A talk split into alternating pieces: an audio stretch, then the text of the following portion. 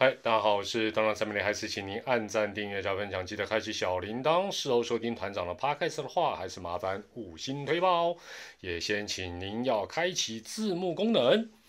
哎，再次跟大家，哎，这样算拜个晚年吗？哦，好了，进入正题。今年球季中职最大的卖点呢，就是各队多了许多的洋炮。那这一集我们就先来谈谈狮队的新洋炮哦，它的中文名称叫罗萨。又打了罗萨啊，今年是三十三岁，自二零零六年起哦，可以说是神剑闯江湖，世界各地啊顶级的职业联盟，你想得到的罗萨大概都去发展过。那其中在美酒里美职啊，他也上到大联盟，留下了七十一轰的成绩。亚洲的部分呢，罗萨在二零一六、二零一七在韩国职棒连两季都是三成打击率，外加至少三十轰的惊人成绩。但台湾球迷比较有印象的，应该是他二零一八年呢，他被这个重金挖角到这个日职阪神虎队的时期。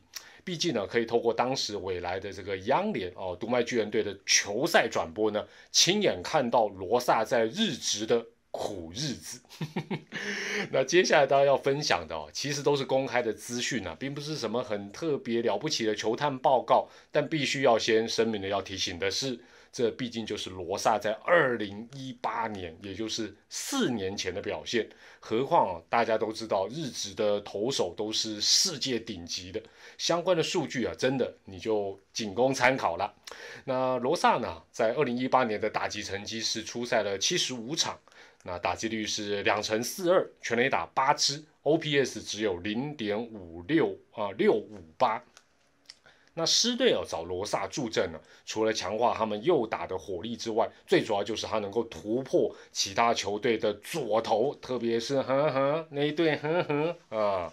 那但是哦，二零一八年罗萨对右投的打击率是两成四八，那外加三支全垒打。那对左投哦，虽然还有五轰哦，但是打击率只有两成三三，并没有左投杀手的这种打击表现。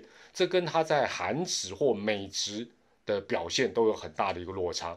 那网络上啊，其实轻易的就能够找到哦，这个都是公开资料。他当年打击了九宫格，哎，讲九宫格有点怪，严格来讲应该是二十五宫格。你一定想是什么二十五宫格？一般哦，九宫格大家都知道是三乘三嘛，要将这个三乘三把它包围起来，就必须是五乘五哦，也就是二十五宫格。那你说，哎，是因为罗萨人高马大，所以他的好球带是 XL 大 size 的吗？非也非也，是那一年呐，哦，就单纯那一年他选球整个大乱，所以经常啊挥九宫格以外的引诱球，所以就变成是二十五宫格。当然他不是二十五格都打了哈，那成绩当然那样的一个状况自然就不会太好。好，那画面上啊，嘿，出现的第一张的这个图表。哦，第一张图表是罗萨二零一八年他对右投手的一个打击。那团长简单说明一下，哦，这是投手视角。哦，你看到这个图表就是投手视角，红色代表他的打击热区，黄色代表安打也打的比较多的位置。那再来就是绿色，那最苦手的就是跟大海一样的蓝色。哦，所以就是红、黄、绿、蓝。哦，这个 这样的一个状况。那这张图表很明显的是。狮头的红中霸包哦，罗萨的掌握度是很强的。那另外呢，他也很喜欢打啊，也很擅长打偏高的球路，但偏低的球他几乎都一筹莫展。内外角的方面呢，内角高他打的是下下角，因此啊，日职的右投手都用很多的外角球跟他决胜。哦，这是第一张图表。那第二张图表是罗萨二零一八年他对左投手的打击。那内角高一样还是他的最爱。那狮头的红中，哎，他也不会放过。但外角球依旧无解。不过左头用这种往下坠的球路来对付罗萨，罗萨的掌握度相对来讲，呃，就算是高了很多。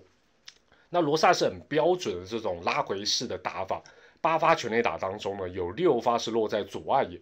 啊，面对日职投手拼命攻他的外角，罗萨也想尽办法来留意跟应对。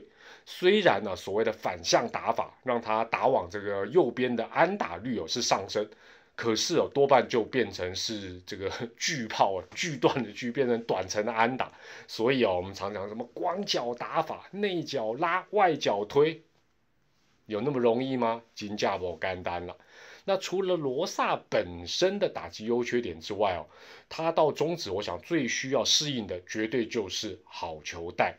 那中指的好球带啊，这几年哎，这不是团长乱讲的，哦这是经过 科学仪器的验证。简单来讲啊，比较类似团长手上的这一颗橄榄球的形状哦。当然，这个橄榄球不是这个形状，好球带是这个形状。